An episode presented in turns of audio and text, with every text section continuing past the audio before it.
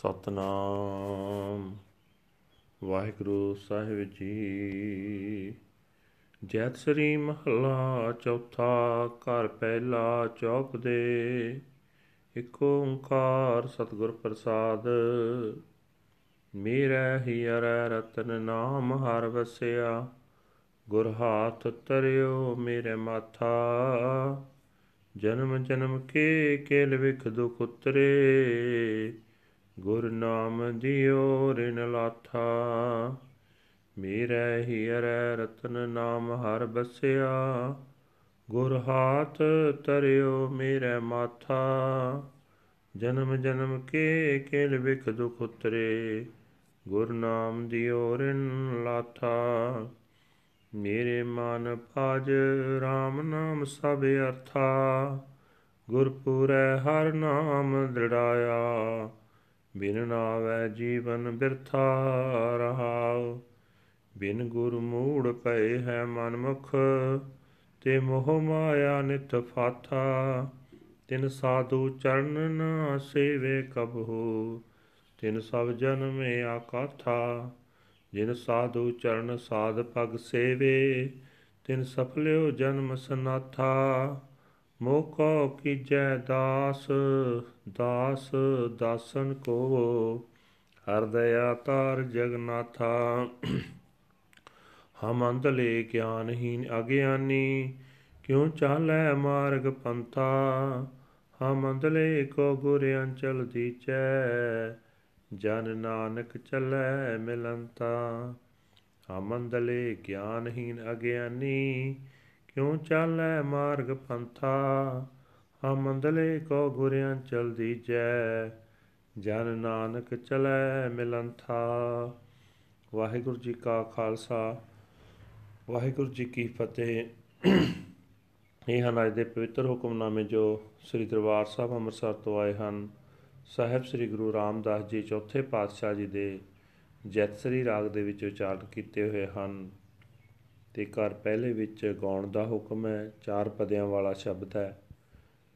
ਪਰਮਾਤਮਾ ਇੱਕ ਹੈ, ਜਿਸ ਦੇ ਨਾਲ ਮਿਲਾਪ ਸਤਿਗੁਰੂ ਦੀ ਬਖਸ਼ਿਸ਼ ਦੇ ਨਾਲ ਹੁੰਦਾ ਹੈ।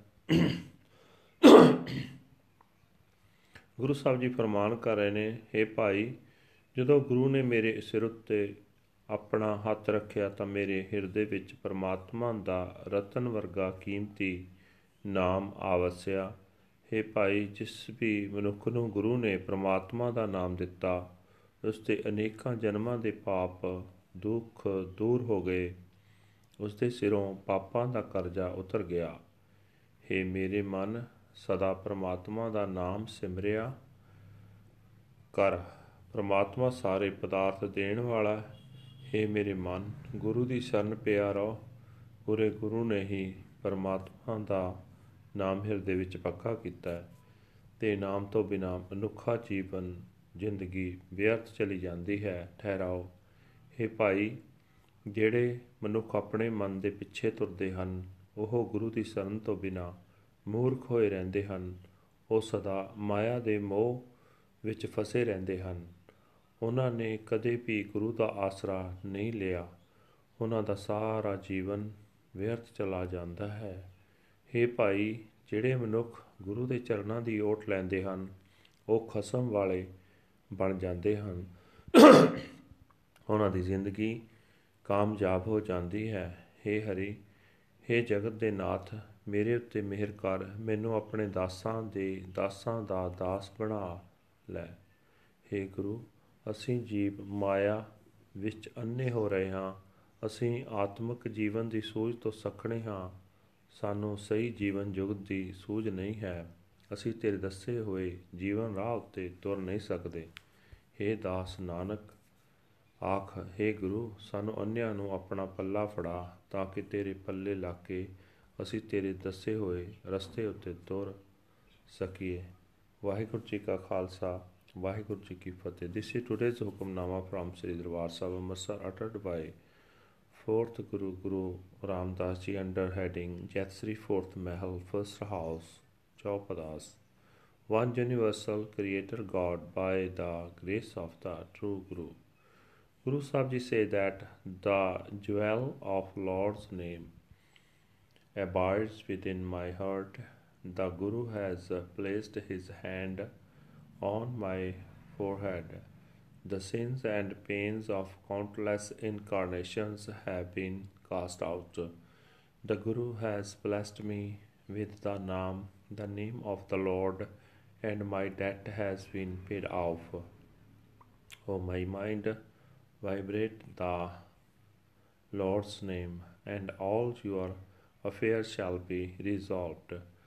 The perfect Guru has implanted the Lord's name within me. Without the name, life is useless. Pause. Without the Guru, the self willed Manmukhs are foolish and ignorant. They are forever entangled in emotional attachment to Maya. They never serve the feet of the holy. Their lives are totally useless.